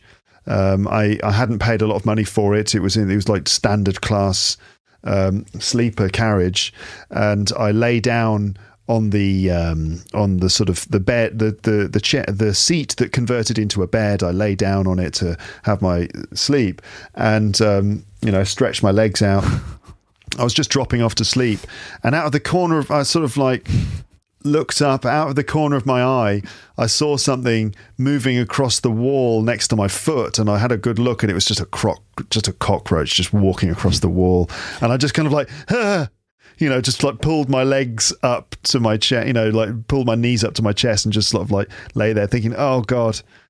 Oh i didn't realize there were cockroaches on this train. Yeah. that's not very nice. And it, it just you know wasn't a very um, pleasing thing to find out that oh okay i'm going to spend the night with a few cockroaches then uh, that's not very nice and they got they got these antenna antennae and you know that th- these kind of like um, Yeah. little antennae that stick out of their heads Exactly, and yeah. wave around Wave and- around quite quite visibly as well. It's like very um, There's, Yeah. yeah, that you get the imp- impression that when you see them, you, you get the impression there's a certain level of intelligence there. Exactly, And that's yeah. kind of maybe the creepy thing. It's not just the way that they look and the kind of shiny skin um, and the creepy antenna, but you get the impression that there's an intelligence. They, it's almost like it looks up at you and sort of like, all right, you know, and it, as you say, it's not, they're not really that bothered. They're just like, all right, yeah. Um, and uh, there's there's some there's uh, I would say they're quite cocky. They're quite like confident and and apparently cocky. That's, yeah. They're that's the good cocky cockroaches. Exactly, yeah. exactly, and and they, they, they're just as you say, they seem very intelligent. I also heard they're quite gregarious as well, like sort of they look after each other and sociable, Yeah. very sociable, and uh, and also you know Uh, a rumor has it that uh, they are very durable and uh, resilient, and I heard that they might even be able to su- survive uh, like uh, radiation and stuff. So after a nuclear disaster, uh, every, everything would die, everyone would die except cockroaches. They would still be there. And and Keith Richards. um, so yeah, some fun facts about cockroaches. Uh, apparently, a cockroach can live for a week without its head. Yeah. right. So if it, if it loses its head, if you manage to like, if you try and if you go for it with a knife and you chop its head off, it'll still run around and carry on for a week. Like what? That's unbelievable. Not even zombies. Not even zombies do that, right? exactly. Yeah. Exactly. Even zombies, you just stop them by taking their head off. But no, not with cockroaches. Um, yeah, they um, they they cockroaches were around a bit like fleas. Um, they were around at the time of the dinosaurs as well. So they've they've been around. They've been around before. They were around before us, and they will probably be around after we're gone as well. After we've wiped ourselves out. I thought you mean you and me for a second. I th- no, you mean the human the human race. I'm sure that they'll be around after you and me have gone. Uh, but the human race in general, yeah, I think the cockroaches are going to going to survive the human race. And you know they were here before they will probably be here after us. And so when a co- when you you know see a cockroach and it looks up at you that cockroach is going ah hello uh, you're new round here aren't you? kind of thing. Yeah. the last one in is the first one out is probably how it goes for them. Um, they can uh, they can hold their breath for 40 minutes a, a cockroach can hold its breath for why- 40 minutes Why would they even do that?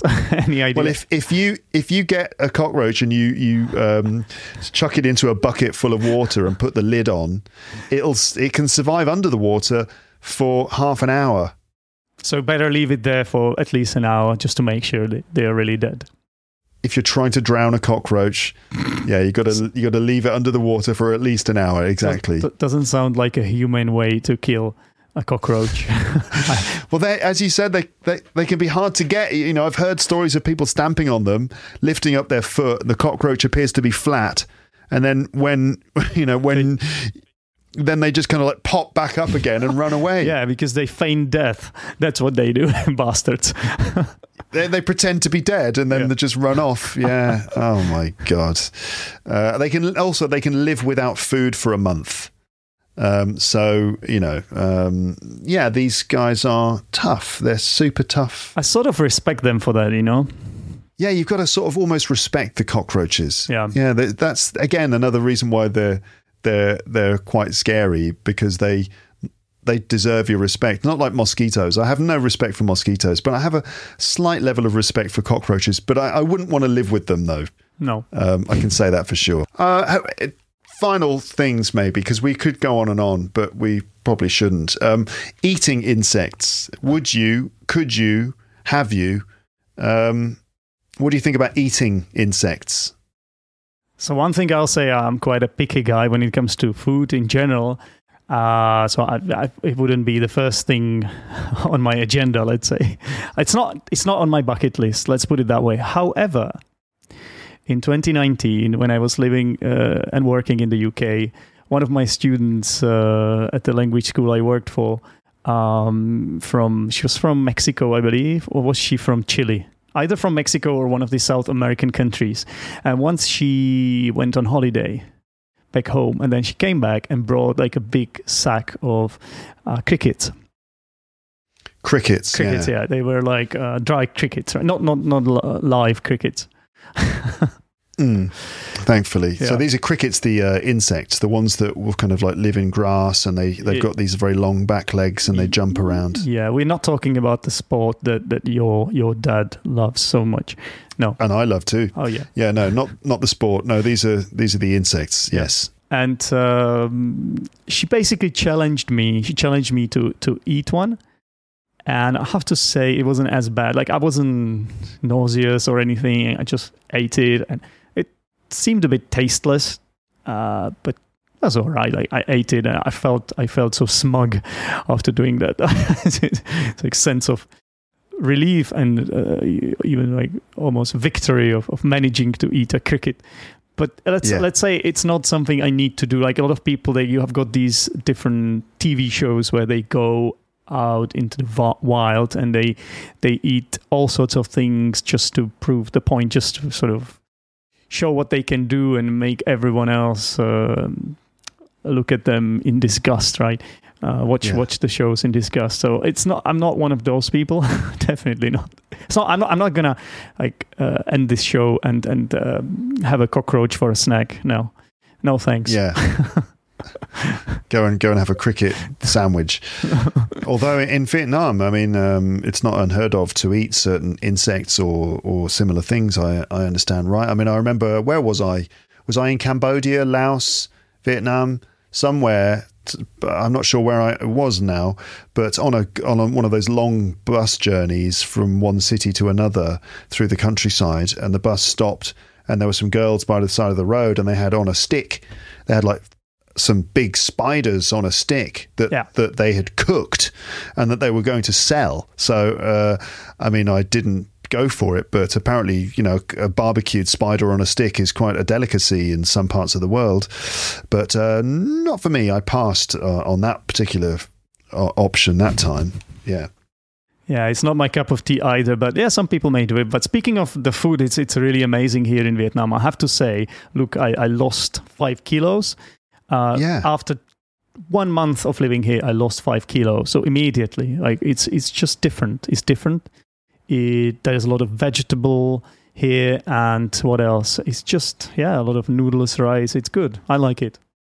Yeah, yeah, yeah. No, delicious food over there, and you know, forgetting about the insect stuff. Although, you know, apparently, I mean, I said forget about the insects, and now I continue talking about it. apparently, um, insects are a great. They're a very healthy thing to eat. So they're full of protein. It's a very good form of protein. There's, you know, they're very lean. They don't have a lot of fat, uh, and actually, that it can be a very healthy thing. And also, it's just weird. We have a stigma. There's a stigma attached to eating insects. Uh, but you know, if you think about eating crustaceans like shrimps, um, prawns, lo- uh, lobsters, um, and crabs, I mean, they're crustaceans. They are actually related to insects. They are arthropods, I believe.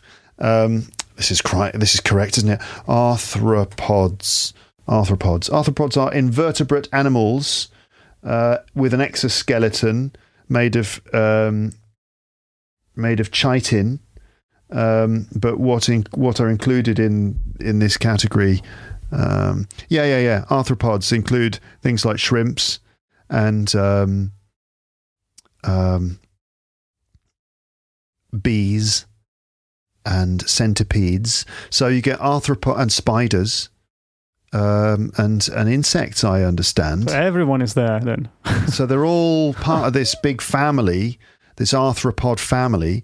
Um, and you got the arthropods that live on the land, and people, you know, sort of like, ooh, no, wouldn't eat one of them. But then arthropods in the sea, mm, yes, please, yum, yum, yum. So I don't know quite what the. Um, you know, why is it that if they're in the water, it's fair game and everyone loves them, loves to eat them, but if they're on the land, it's just like the most disgusting thing in the world.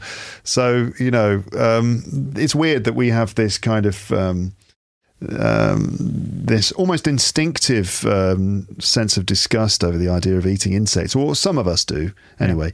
Whereas we're quite happy to eat ones that live in the in the water. Uh, so I don't really get it. Uh, but yeah, they can be very tasty. I've eaten I've eaten grasshopper as well in Japan. Uh, similar story. I was in a bar. Uh, a Japanese friend came in with a lunchbox full of these little grasshoppers that had been cooked in uh, soy sauce and sugar, I think. And um, you know, obviously, I I had a couple, and it was like, yeah, these are fine, these are great, but no thanks, I don't want any more. But I can now say that I've eaten them, and and they tasted pretty good. You know, it's again similar sort of consistency to eating prawn, similar kind of meat, um, but there's just something. It makes you makes your skin crawl, like seeing them all in a big box. It's just something about it, just like yeah, it just makes your skin crawl. and jump Um, after eating a yeah. grasshopper as well. it might makes it make your skin jump too. Yeah, exactly. Yeah. Um, um, but they're fine. I mean, they're fine, and they might they might be the the thing that sort of saves the world in a way. One day, because yeah. you know, far, Exactly. farming insects it could be a it can be a very good form of protein, and that you know using insect protein instead of animal protein in our diets can be great for many reasons, including the fact that animals, you know, if farming farming livestock accounts for apparently like uh, huge amounts of um, um, uh, greenhouse gases that get produced every every day, and livestock apparently are even worse for the environment than industry. I've I've read. I don't know if that's true, but uh, uh, because of all the methane that they produce, farting all day long, they're just basically going around eating all of the eating all the crops and just farting, and then we and then we eat them. But um, it's much more efficient. Good for the environment and even healthy, apparently, to eat uh, insect protein. But uh, I don't know if anyone's in a rush to go and eat some cricket burgers or something. Yeah um, including you, apparently. Not really. yeah, yeah, yeah. Um, but you, you do seem to have a bee in your bonnet about uh, insects and eating insects. Got, you did another one to have a bee in your bonnet about it. I've realised we haven't mentioned any for a long time. So.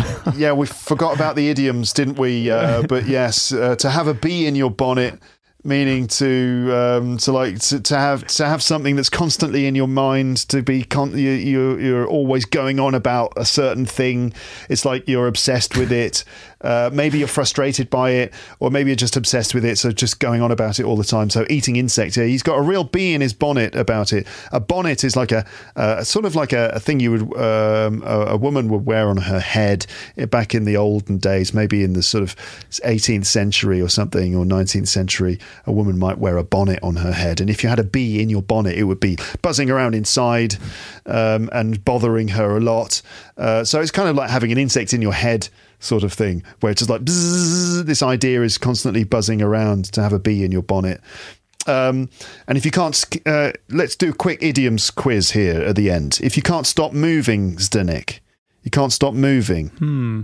jumping up and down like uh, someone who's hyperactive, always getting up, moving around, can't sit still. He's got hmm in his hmm. Ants in his pants. Ants in his yes. pants. Yeah. Ants in your pants. Hmm fidgety, restless, can't sit still. You've got ants in your pants. What about someone who is someone who's busy, always going around doing things, moving around all the time, working a lot?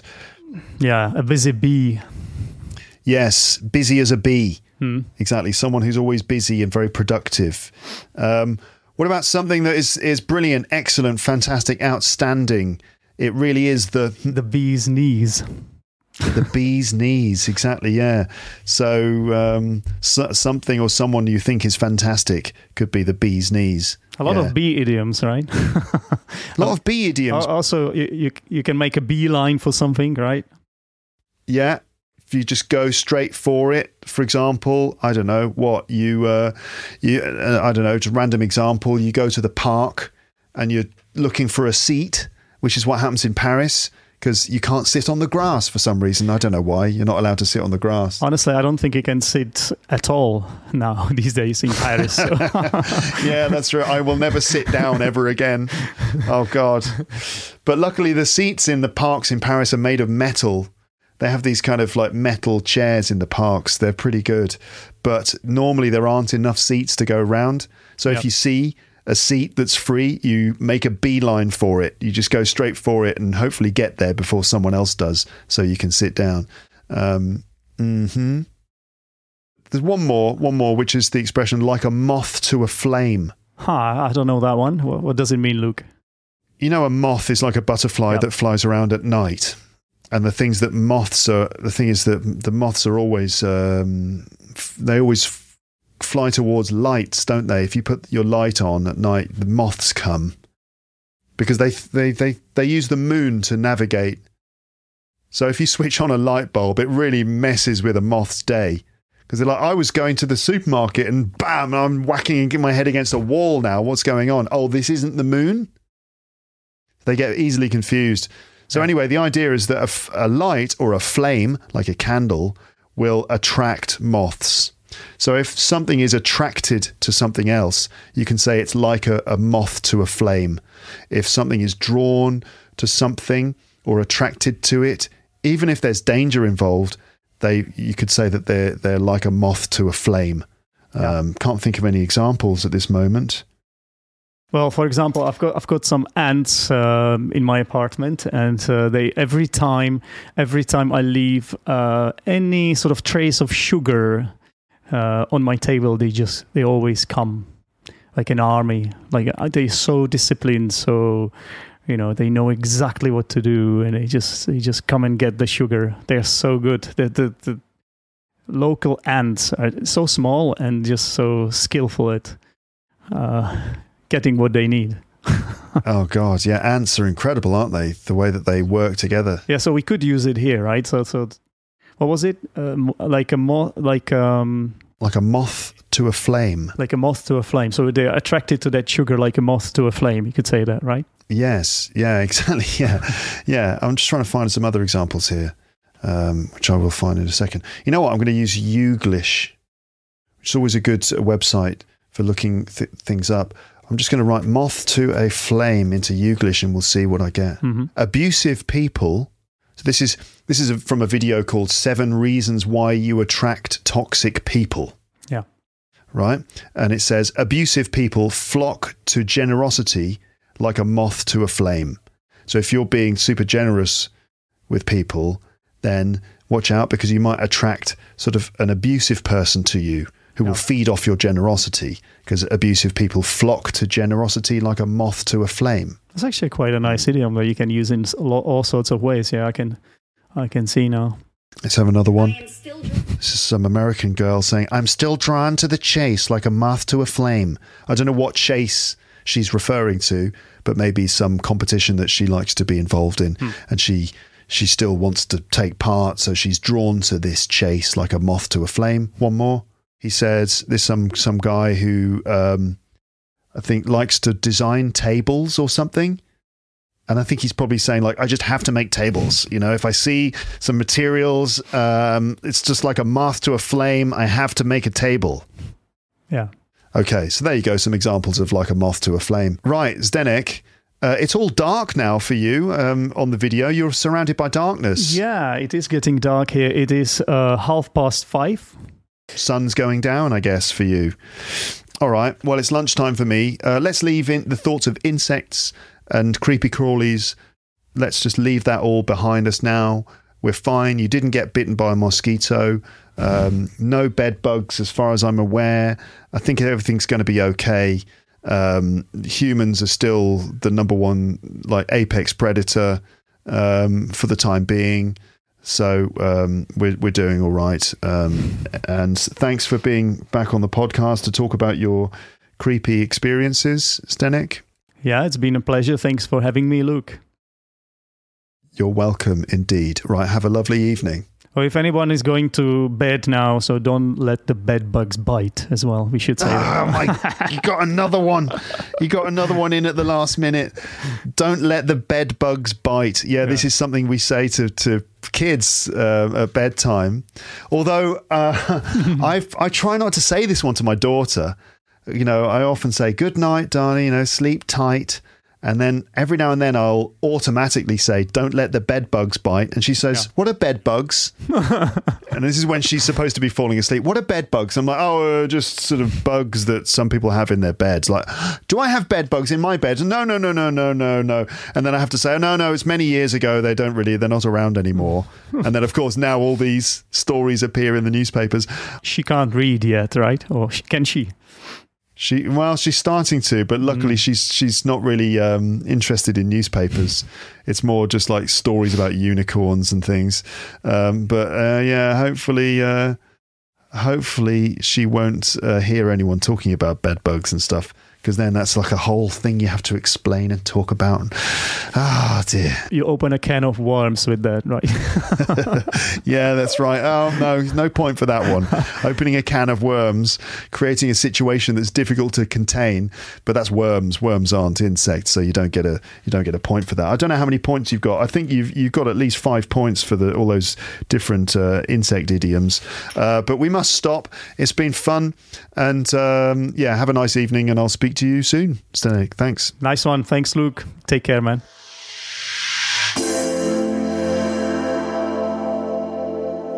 Hello, you're still listening to this.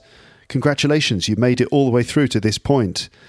which means that you get bonus points. In fact, you get five.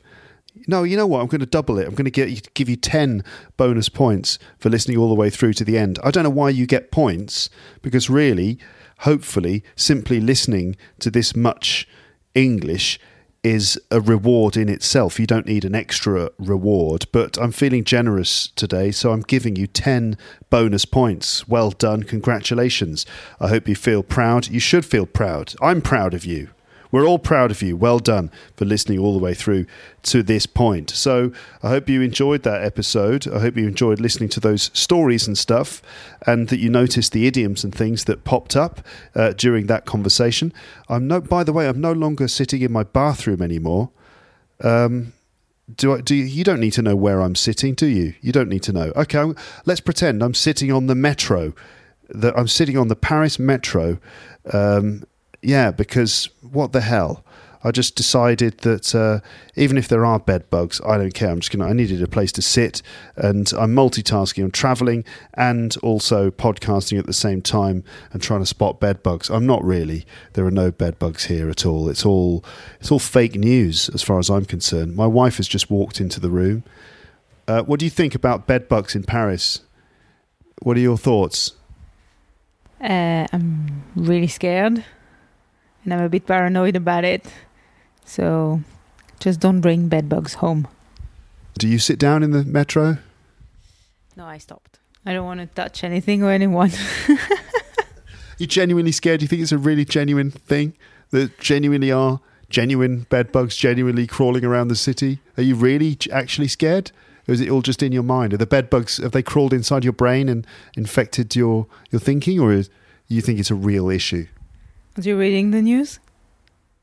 Yeah, I've read some stories. Aren't you on Twitter? Or X?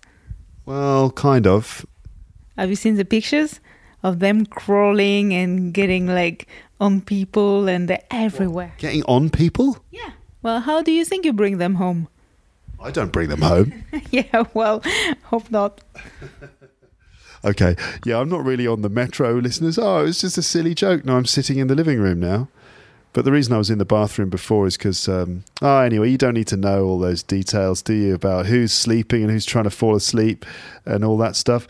Anyway, so thanks again to Zdenek for his stories. Oh, God, I can't believe he got a bed bug in, in his ear. That is just terrible. And he's actually quite lucky that they got it out before it infected something. Oh, imagine it! He could have become he may, he could have mutated and become some sort of walking human bed bug, like in that you know it could have been the beginning of a zombie film or something, couldn't it? Oh God, it's just horrible to think about. It is it's Halloween, listeners. It's Halloween, so this is all this creepy stuff is. I suppose sort of seasonal, isn't it? It's appropriate. Anyway, if you want to check out Zdenek's stuff, you can check out his website, which I mentioned before, teacherzdenek.com, where you can find the details of his um, courses that he offers and also his Discord server, the Achievers Chamber. Okay, you can check it out on his website, link in the description and on the episode page on my website. That's it. That's the end of this episode. All right. Um, just a final reminder before we leave premium subscribers Premium Series 53, parts 1, 2, and 3, available now for you to listen to, to, you know, to boost your English into the stratosphere, to take your English to the next level. But seriously, though, there are some, you know, I worked hard on those episodes and I think there's a lot to gain in terms of vocab from those. So check them out, okay? You can sign up to LEP Premium. It's about $4 a month plus tax, which is a pretty competitive price, I think, considering the fact you get those episodes, PDFs, video versions.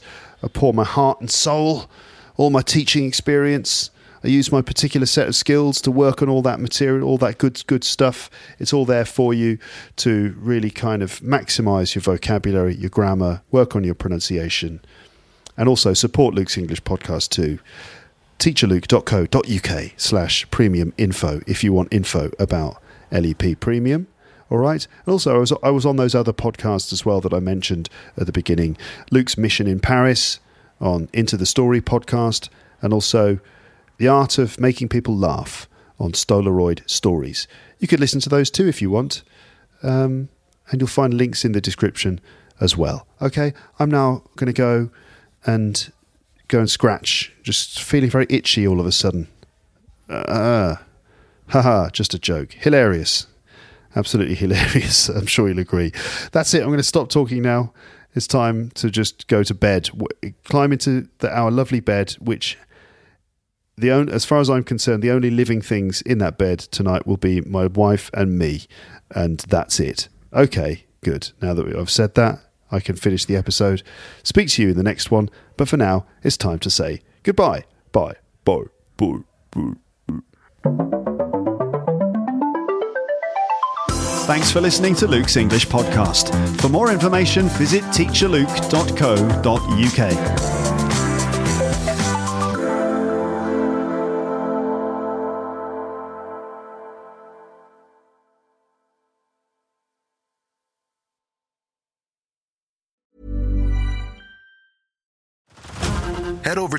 this March, where our new shows and movies will keep you streaming all month long.